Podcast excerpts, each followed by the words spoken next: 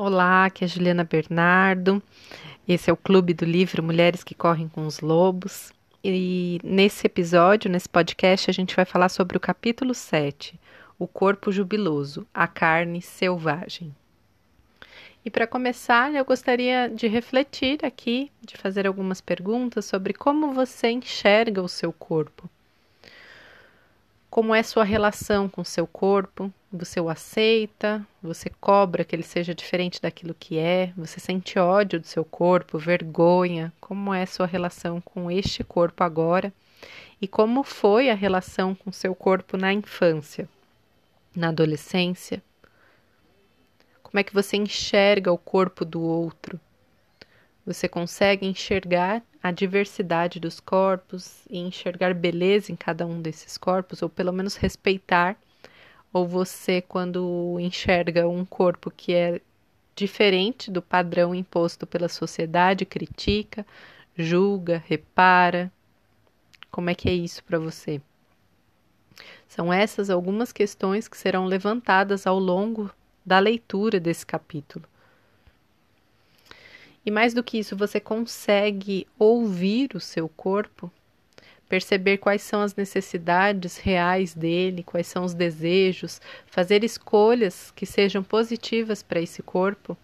Ou você age como se esse corpo ele tivesse como única função carregar sua alma, seu espírito, como se fosse algo muito inferior ao seu verdadeiro ser? Conta para mim, lá no grupo do Telegram, como é essa relação com o corpo. Você tem algum padrão de como seria o seu corpo ideal? Você persegue esse padrão, faz algo para chegar a esse padrão? Esse padrão é uma prisão para você? Você deixa de fazer coisas que gostariam, que fariam bem para sua alma, para se adequar a esse padrão que você criou na sua mente? E essa conversa que vai guiar todo o capítulo do livro, em que a autora, a Clarissa, ela vai traçar um paralelo de como são essas cobranças na sociedade atual, contemporânea, pós-industrial, e de como o corpo é visto nas sociedades tribais, nas sociedades nativas, né? Mostrando que nessas sociedades há uma aceitação do corpo como ele é, e em cada uma dessas tribos tem-se um determinado padrão de corpo, um determinado predominância da constituição corporal em função da ancestralidade, e que agora na nossa sociedade contemporânea foi criado um modelo, né, pela, pela publicidade, pela mídia, que nos aprisiona que a gente tenta se adequar sem levar em consideração esses traços ancestrais que estão no nosso DNA, na nossa forma né, é, física, material. E ela traz também essa consciência de que o corpo ele faz a integração com outras realidades, com outras dimensões, com a espiritualidade, como você quiser chamar. Ele é um canal muito importante das nossas percepções, não só físicas, mas psíquicas, é, além, né, metafísicas, além do, do material. E que esse corpo ele nos conecta e ele é fonte de captação de muitas informações. E além disso, é nesse corpo que ficam registradas as nossas memórias, as nossas tensões, as nossas reações ao mundo, a maneira como a gente interage. É nesse corpo que ficam marcados nossos traumas, nossos prazeres, nossas alegrias. Só que o que acontece é que muitas vezes a gente só olha para esse corpo quando ele tem dor, quando ele grita para se fazer presente, quando esse corpo está exausto e não aguenta mais de levar tanta porrada, de ser machucado através das nossas escolhas, através das nossas privações, dos nossos excessos. Esse corpo grita toda vez que a gente se permite ser agredida psicologicamente, emocionalmente. Esse corpo grita toda vez que a gente se maltrata para poder pertencer, para poder ser aceita, para poder ser amada. Esse corpo grita cada vez que ele não é visto, que ele se torna invisível. Por sentirmos vergonha dele, por sentirmos culpa, por reprimirmos nossos desejos. Existem, né, muitos livros, muitos estudos sobre as questões psicossomáticas, né, sobre as tensões que ficam presas em cada parte do corpo. Eu posso citar aqui algumas, né, por exemplo, ombros e cervical tem a ver com a quantidade de peso que a gente carrega e que a gente assume, responsabilidades que não são nossas.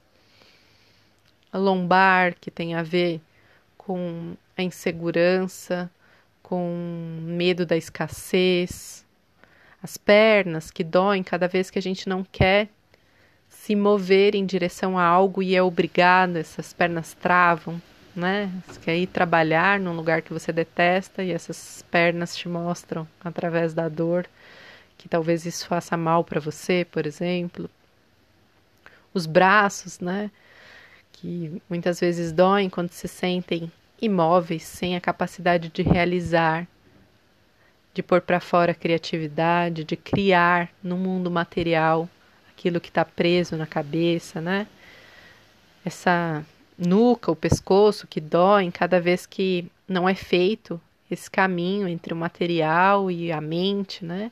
Cada vez que a gente está bloqueando uma série de ideias, de pensamento, com medo de colocá-las no mundo, com medo do julgamento, e assim por diante. Existem né, muitos estudos que você pode procurar. Pode procurar, por exemplo, é, um livro muito famoso que chama-se Diga onde dói e eu te direi por quê. Tem toda a coleção da metafísica da saúde, a doença como caminho, a doença como sinal. São livros que retratam essas questões do físico, né? Mas esse não é o foco que a autora traz aqui das dores, nem do que fica marcado de emoção no corpo. O que ela traz é mais a questão da prisão do estético, do modelo que nós tentamos nos adequar desde crianças para nos acharmos bonitas. E tem um trecho que ela fala aqui que é limitar a beleza e o valor do corpo a qualquer coisa inferior a essa magnificência é forçar o corpo a viver sem seu espírito de direito, sem sua forma legítima, seu direito ao regozijo. Ser considerada feia ou inaceitável porque nossa beleza está fora da moda atual fere profundamente a alegria natural que pertence à natureza selvagem. E bem no início do capítulo ela fala dos lobos, o quanto eles são belos, independente da aparência que tenham. E até em casos em que o lobo perdeu uma pata ou teve alguma ferida, alguma cicatriz, ainda assim eles são belos do jeito que são. Se a gente for pensar na natureza como um todo, ninguém diz, né? Ai, que passarinho estranho, ai, ele deveria ser mais gordo ou mais magro. Ah, ou essa árvore, nossa, que árvore esquisita. Ela devia ser assim ou assado, não deveria ser tão inclinada. Na natureza, cada ser é do jeito que é. Né? Essas distorções e padrões começam nos animais domésticos. Se a gente for pensar, por exemplo, na criação das raças para o comércio, né? Os animais precisam, para ter pedigree, ter determinados padrões. Então, a cauda tem que ser de tal tamanho, a altura tem que ser de tantos centímetros a tantos centímetros, o peso ideal é tanto. E aí vale a gente pensar, né, o quanto a gente também quer ser esses animais domésticos. Dentro de um padrão de cintura, de circunferência dos seios, de circunferência dos quadris, na altura ideal, no peso médio perfeito e assim por diante. E daí ela conta a história dela e de uma amiga que elas são contadoras de histórias e que fazem apresentações falando sobre o próprio corpo. E a Clarice, ela se cobrava o, o fato dela ser mais baixa e ter um corpo mais rechonchudo. Enquanto que a amiga, ela se cobrava por ser alta demais e ter os dentes separados. E ao longo da história, ela vai contando que ao conhecerem as raízes ancestrais, no caso da amiga dela, viajar para a África e conhecer a tribo originária de onde ela, a família dela veio, ela percebeu que as mulheres eram todas semelhantes a ela e que tinham esse corpo e que esse corpo era valorizado, ele tinha um significado espiritual, mesmo a abertura dos dentes tinha a ver com uma abertura de Deus, que era um sinal de sabedoria, e a partir daí ela ressignificou a relação que ela tinha com o próprio corpo. E a Clarissa também, quando foi para o México e conheceu um dos povos de onde veio a família dela e percebeu que as mulheres elas eram todas muito grandes e as mulheres inclusive falaram para ela se por que, que ela estava tão magrinha, que ela não era suficientemente gorda e que as mulheres elas tinham que ser como a terra, redondas. Que a partir de então ela também ressignificou a relação que ela tinha com o próprio corpo. Então, aqui a gente pode fazer um convite para que a gente resgate um pouco das nossas raízes ancestrais, que a gente consiga saber quais os povos que nos contêm e mais do que isso, como são os corpos desses povos, dessas etnias, desses grupos nativos. E através do olhar desse corpo, talvez a gente se reconheça, talvez a gente aprenda o que significa determinado formato e a gente adquira essa qualidade, esse ensinamento, essa sabedoria. E, e, vale lembrar que a gente não está falando aqui de ah, vou abandonar o corpo e não vou ter nenhum hábito saudável porque ah, isso é uma prisão. O que a gente está falando aqui é de escolhas conscientes, que os hábitos saudáveis eles são fundamentais para nós, mas eles não podem virar uma prisão, uma privação do meu próprio ser para me adequar a um modelo estético. Eu posso estar saudável, ter atividade física, me alimentar bem e ter o corpo que é ideal para mim e não o corpo que foi determinado pela propaganda, que é, é principalmente feita por homens. A mídia ainda é predominantemente masculina. Então, os padrões que são ditados são ditados por homens. E ela coloca aqui que, inclusive, o Freud, na literatura deixada, traz esses padrões do corpo e caracteriza como patologias coisas que não são doença, mas porque tem um padrão masculino de como deveria ser esse corpo.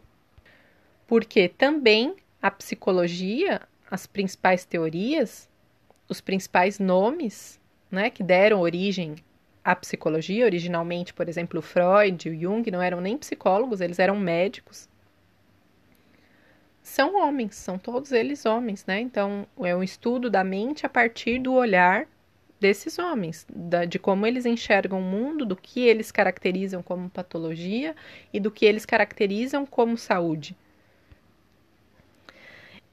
Vou ler aqui um trecho.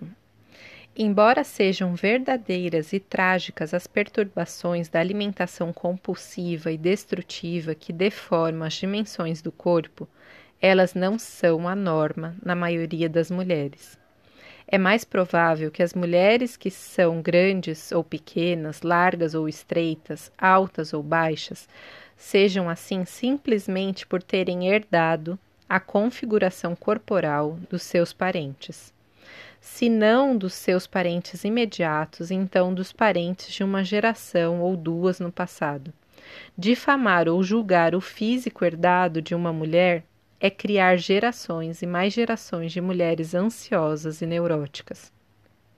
As críticas destrutivas e desdenhosas a respeito da forma herdada de uma mulher privam-na de diversos tesouros psicológicos e espirituais preciosos e de vital importância. Privam-na do orgulho pelo tipo de corpo que lhe foi transmitido por linhagens de antepassados se lhe ensinarem a rejeitar essa herança física, ela será imediatamente desvinculada de sua identidade corporal feminina com o resto da família. Então, é, nas constelações, né, a gente estuda muito dessa questão da ancestralidade, de honrar a ancestralidade. A gente não fala normalmente a respeito do corpo. E eu achei bem interessante de aprender isso com este livro. A gente fala mais das nossas características, né? De força, de coragem, de comunicação, de ir para o mundo e de entender que as crenças limitantes que as pessoas tinham, dos padrões de comportamento limitantes que as pessoas tinham, por exemplo, de escassez, de esforço, de sacrifício, fizeram sentido naquele tempo em que aquelas pessoas viveram e que a gente não precisa reproduzir isso, que a gente pode pertencer ao nosso grupo sem a necessidade de reproduzir inconscientemente padrões de comportamento destrutivos, disfuncionais. E aqui ela traz para além dos comportamentos a questão do próprio corpo, de honrar essa ancestralidade, vivendo o nosso corpo da maneira como ele é, entendendo que ele pode ser livre, que ele pode ser, nos ser uma grande contribuição para as nossas experiências. Afinal de contas, a gente está aqui, né? Encarnado no, terceiro plano, no plano material, e a gente depende desse corpo para ter todas as experiências nessa vida. E que esse honrar, esse formato, honrar a ancestralidade, é muito bonito, né, através do corpo. E eu me lembrei aqui, né, do quanto no Brasil a gente tenta embranquecer o nosso corpo para se adequar ao padrão do colonizador, né? A ideia do colonizador ser superior. Então a gente tenta embranquecer através de modificações no cabelo, através de cirurgias plásticas, através da negação da, do próprio tom de pele e assim por diante, né? E para mim foi muito marcante, por exemplo, quando eu fui viajar para Manaus e as pessoas, assim, muitas pessoas com traços indígenas, né? Predominante, visivelmente. E elas negavam, elas diziam: Não, eu sou branco, fulano de tal é indígena, eu não. Negando essa raiz linda, né? De tanto contato com a natureza, de tantos aprendizados, de saberes ancestrais por quê? Porque dentro da nossa estrutura social, os indígenas foram devastados, dizimados, considerados inferiores, considerados, entre aspas, selvagens no sentido negativo, né? E até hoje a gente carrega todas essas. Mais do que é, crenças limitantes, todos esses preconceitos e essas perversidades com quem nós somos, né? fisicamente, psicologicamente, culturalmente. E aí, ela, ao longo desse capítulo, fala disso, do quanto essa limitação do corpo feminino, essa prisão dentro desses modelos, tem a ver com uma sociedade que dizima também a cultura, a cultura que não seja essa do, predominante da mídia, de massa, o quanto essa sociedade dizima essas culturas ancestrais e o quanto ela dizima a paisagem, né? Seja cortando encostas, seja devastando florestas, seja queimando. E aí, se a gente for pensar nesse ano de 2020, o ano passado, aliás, que tragédias ambientais nós tivemos nesse país. A floresta amazônica, sendo queimada como nunca esteve antes, o Pantanal sendo queimada, queimado, centenas de animais morrendo, espécies ameaçadas de extinção.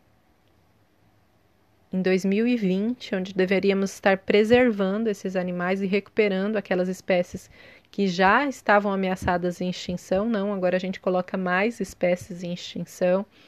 A gente mexe, destrói um bioma único no mundo, como o Pantanal. Então, essa sociedade que quer pasteurizar, que quer a monocultura, que quer destruir qualquer tipo de diversidade, arrasa a mulher e arrasa todo o ambiente. E é um reflexo, né? Assim como está dentro, está fora, assim como no micro, no macro. Então, eu gostaria de trazer essa reflexão aqui para você também. E aí a gente pode pensar no contrário, que essa reconexão com o nosso próprio corpo passa também por essa reconexão com essa natureza, de permitir que essa natureza exista. Porque assim, tem lugares em que as pessoas cortam árvores da calçada porque está causando sujeira. E aí a árvore, a, as folhas que caem são vistas como sujeira. Que pensamento mais mesquinho, né? E mais assim estreito. A gente pensar, né, que a árvore gera oxigênio, sombra, ajuda na regulação do, da temperatura, dá frutos, flores, embeleza, é, aninha animais de diversas espécies, e aí o ser humano olha e fala: essa árvore está causando sujeira na minha calçada. E aí, quanto mais a gente controla e destrói essa, essa natureza, mais a gente se destrói.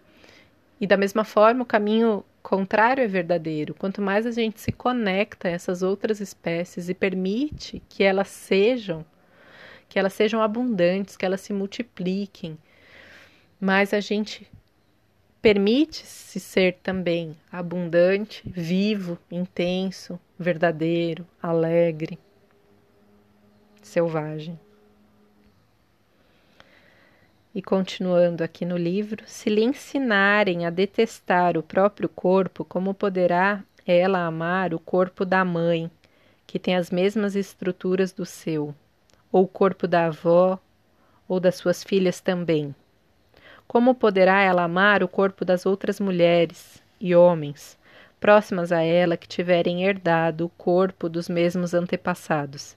Semelhante agressão a uma mulher destrói seu legítimo orgulho de parentesco com sua própria gente e lhe rouba a alegria natural que ela sinta por seu corpo. Não importa qual seja sua altura, tamanho ou forma. No fundo, a agressão ao corpo da mulher é uma agressão de longo alcance que atinge tanto os que vieram antes dela quanto os que chegarão depois. O que acontece é que críticas ásperas a respeito da aceitabilidade do corpo criam uma nação de garotas altas corcundas, e aí é isso que eu vivi, assim, alta e corcunda, de baixinhas sobre pernas de pau, de mulheres avantajadas vestidas como se tivessem de luto, de outras muito magras que tentam se inflar como serpentes e vários outros tipos de mulheres que se escondem. Destruir o vínculo instintivo da mulher com seu corpo natural subtrai-lhe a confiança. Faz com que ela insista em descobrir se é uma boa pessoa ou não, e baseia sua autoestima na sua aparência em vez de sua essência. É pressionada a gastar sua energia preocupando-se com a quantidade de alimento que consome, com os números da, na balança ou na fita métrica. Essa destruição lhe dá uma ideia fixa e influencia tudo o que ela faz, planeja e prevê. No mundo instintivo, é inconcebível que uma mulher viva absorta deste jeito, com sua aparência. E é verdade, né? Quanto tempo e recurso a gente gasta com isso? Agora, por exemplo, nessa pandemia, assim como muitas mulheres que eu conheço, eu também engordei bastante.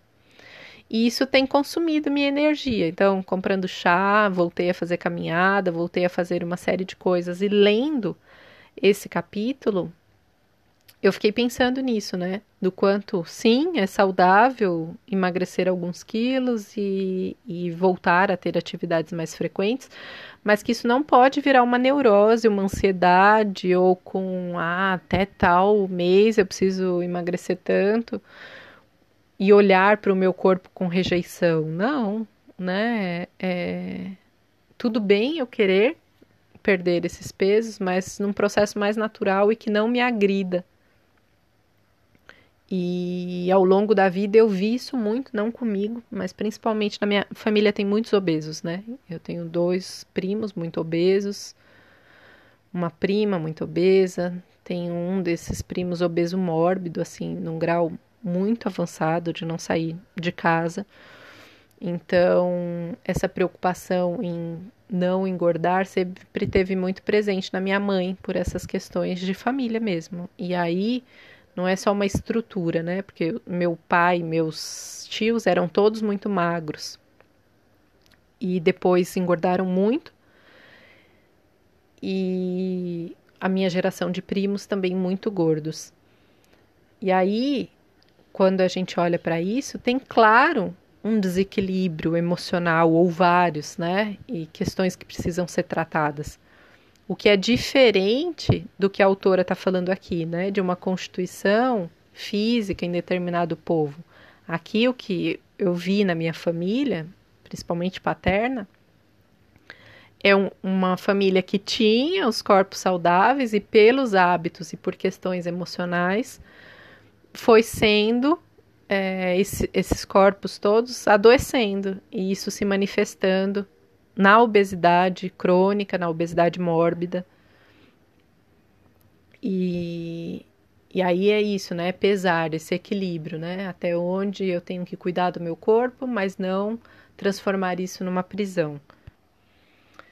E uma outra reflexão que fica aqui é que a mudança na cultura ela é algo que demora muito, que exige esforço consciente, que depende de um grande grupo para dar avanços, né? Pretende da, dos meios de comunicação, depende de uma série de coisas para que essa cultura se torne mais consciente. Só que no nosso próprio universo, no nosso universo individual, a gente pode já começar essas alterações. E aí, é claro, se a gente for pensar a longo prazo, cada um se tornando mais consciente, modificando a maneira como vê o mundo, a maneira como se comporta, a gente tem uma probabilidade de ter uma mudança coletiva muito maior. E, e aí, continuando na sequência do texto, tem um trecho aqui em que uma mulher não pode tornar a cultura mais consciente apenas com a ordem de que se transforme. Ela pode, no entanto, mudar sua própria atitude para consigo mesma, fazendo com que projeções desvalorizadas simplesmente ricocheteiem. Isso ela consegue ao resgatar seu corpo, ao não renunciar à alegria do seu corpo natural, ao não comprar a ilusão popular de que a felicidade só é concedida aqueles de que certa configuração ou idade, ao não esperar nem se abster de nada e ao reassumir sua vida verdadeira a plenos pulmões, ela consegue interromper o processo. Essa dinâmica de amor próprio, de aceitação a si mesma, são o que dá início à mudança de atitude na cultura. E se a gente for ver essa questão de autoaceitação e amor próprio é uma das coisas que tem mais em falta na nossa sociedade. O tempo inteiro a gente quer tapar esse buraco da falta do amor próprio, seja com comida, seja com consumo, seja com criar uma imagem artificial nas redes sociais, de diversas maneiras, querendo disfarçar esse buraco que continua lá e que uma hora explode, né? Seja em ansiedade, em depressão, em outros transtornos e desequilíbrios. E na sequência do capítulo, a Clarissa vai contar algumas pequenas histórias. Ela não chega a fazer análise de um conto literário, de um conto famoso, né? Ela vai contar experiências dela ao ver mulheres que tinham esse poder no corpo, e, e que como elas transmitiam esse poder, essa sensualidade, apesar de estarem fora dos padrões é, culturalmente ditados atualmente. Então ela conta de uma mulher que ela viu numa tribo e que todos os homens eram atraídos por ela, apesar dela ter uma configuração corporal completamente diferente do que a gente consideraria bonito. E conta também a história da mulher borboleta, que foi numa apresentação lá em um lugar turístico no México, que os turistas estavam todos na expectativa de conhecer essa mulher borboleta, achando que seria algo sublime, suave, uma mulher bela, bonita, saltitante. E na hora que entrou, era uma mulher idosa, idosa é, bastante obesa, diferente da expectativa e que muitos ficaram chocados. E aí ela fala muito desse poder do corpo, que o poder do corpo está na funcionalidade dele, está em como você o apresenta, na certeza que você tem do que ele é capaz de fazer, né? E não no formato. E, e aí eu gostaria de ouvi-las, de saber no grupo é, como é a relação atual com seu corpo, como é que foi até o momento, como é que foi ler esses, essas experiências da Clarice em que ela narra essas mulheres, se houve alguma identificação ou se não, se para você está tudo muito bem resolvido. E agora eu gostaria de fazer um exercício. Eu sugiro também que ao longo dessa semana você entre em contato maior com seu corpo. Você pode fechar os olhos, relaxar e sempre perguntar a ele se a escolha que você vai fazer naquele momento é leve ou é pesado. Se sim ou se não, e percebe no seu corpo se ele se expande, se é leve ou se ele se retrai, sendo pesado. Você pode fazer isso diante de uma comida, diante de uma escolha na rotina do seu dia, aquilo que na roupa que você vai vestir, uh, numa conversa que você precisa ter com alguém. E aí você percebe, deixa esse corpo se comunicar, esteja atenta a isso. Quanto mais consciente, mais a gente consegue acessar novas percepções e nos beneficiar com saberes que esse corpo também tem. É, do que ele capta, né, do externo e que ele tem como trazer para nossa mente, de uma maneira que talvez você não esteja ainda acostumada, mas que pode ser de muita contribuição.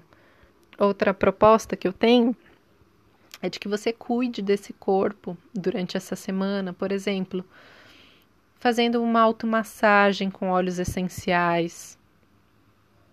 E tem um, dois óleos que eu vou sugerir aqui que são muito bons para trabalhar o feminino. Um é o óleo essencial de gerânio, que trabalha o amor próprio, autoaceitação, autoestima. E o outro óleo essencial é o óleo de Ylang Ylang. Ele trabalha a questão do resgate do direito ao prazer, do corpo, de você se colocar em primeiro lugar e parar de deixar que todos os outros sejam prioridade na sua vida. Resgata o autocuidado, né, de colocar isso no seu dia a dia. Então são dois óleos que se você tiver em casa ou tiver a oportunidade de comprar, faça a experiência de lua no óleo vegetal. Você pode pôr, por exemplo, para 50 ml de óleo vegetal, que pode ser óleo de amêndoa, de coco, de girassol, de, uva, de semente de uva, aquele que você tiver ou preferir. Para 50 ml desse óleo vegetal, você pode colocar 20 gotas de um desses óleos essenciais. Mistura bem, dilui e depois vai fazendo a massagem após o banho quente, sentindo esse corpo. Se você não tiver os óleos essenciais em casa, não puder adquiri-los, você pode, por exemplo, fazer banhos, escaldapés com camomila, com sálvia, com erva doce, alguma erva que você tenha na sua casa para relaxar e cuidar desse corpo, né? A gente cuidando dos pés, a gente tem um benefício no corpo inteiro relaxa. Então, você pode fazer um escaldapés antes de dormir. Pode procurar também sobre banhos de assento, ou se tiver uma banheira em casa, fazer um banho bem gostoso de imersão. E se conectar com esse corpo através desses gestos de amor, de gentileza, por ele estar com você desde que você nasceu. E agora vamos ao nosso exercício. Permaneça sentada, feche os olhos, pernas e braços descruzados. Inspira pelo nariz, solta o ar pela boca. Inspira e expira. Se conecta com a energia que pulsa no seu coração. Visualiza como se fosse uma luz dourada pulsando e ficando mais forte a cada batida. Essa luz se expande. Toma conta de todo o seu corpo. Se expande um pouco mais. Vai expandindo, expandindo.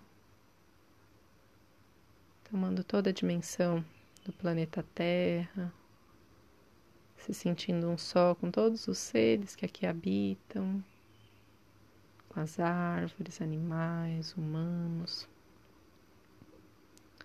se sentindo um só com os mares, os cristais, expandindo para além da Terra, das galáxias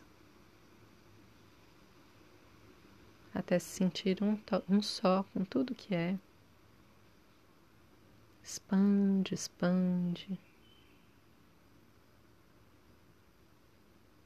E assim, com sua consciência expandida,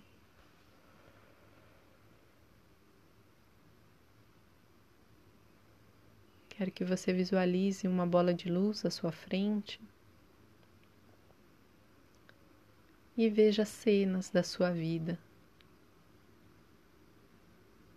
cenas onde esse corpo te levou, de alegria, de êxtase, de prazer.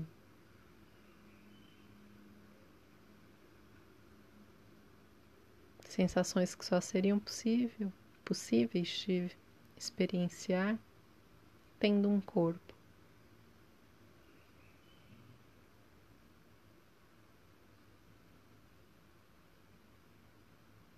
sabores incríveis, aromas,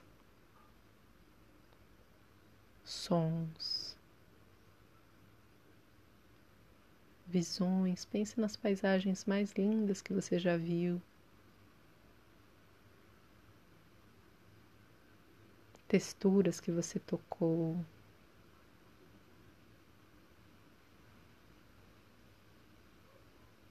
Deixe que essas cenas importantes das suas vivências se apresentem.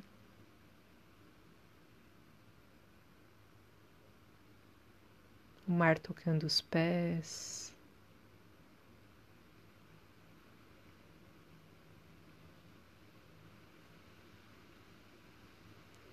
O vento tocando o rosto.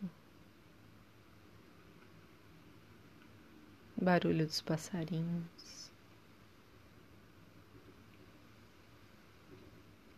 a beleza de ver uma criança se divertindo com o próprio corpo.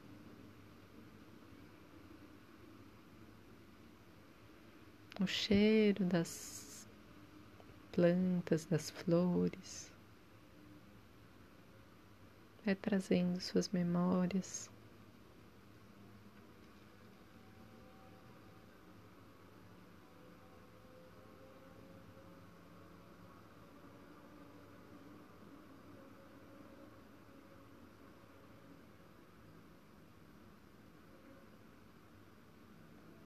Agora imagina que suas mãos pegam essa bola com todas essas memórias das suas sensações e traga para dentro do seu coração.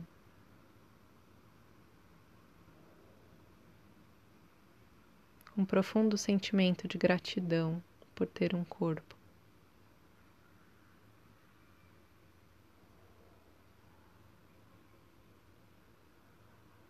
Você pode repetindo gratidão, corpinho, gratidão, corpo, por me acompanhar, por tornar essas experiências possíveis, por me permitir viver.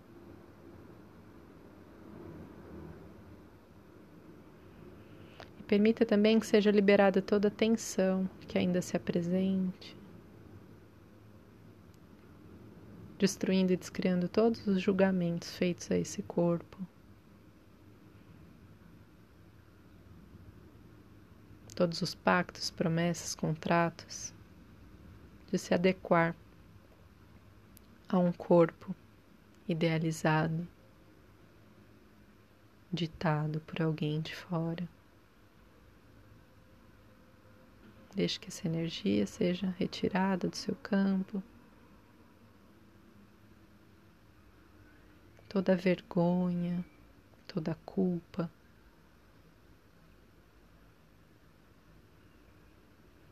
A respeito desse corpo vai sendo agora retirada, enviada para a luz da fonte criadora, transmutada. E esse corpo vai sendo banhado em amor incondicional. E você se dá conta de que você pode, você merece, é seguro e permitido se amar incondicionalmente, da maneira como você é. Recebe uma energia cor-de-rosa de amor próprio, de autoaceitação, autovalorização.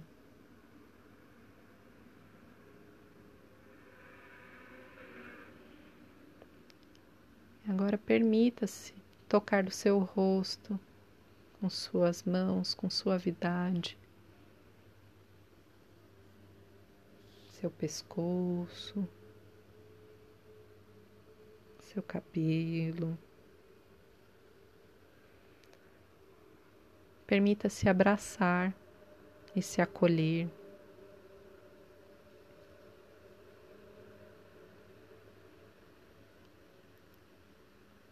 E diga para o seu corpo em voz alta o quanto você o ama, o quanto você se ama, no formato que você tiver.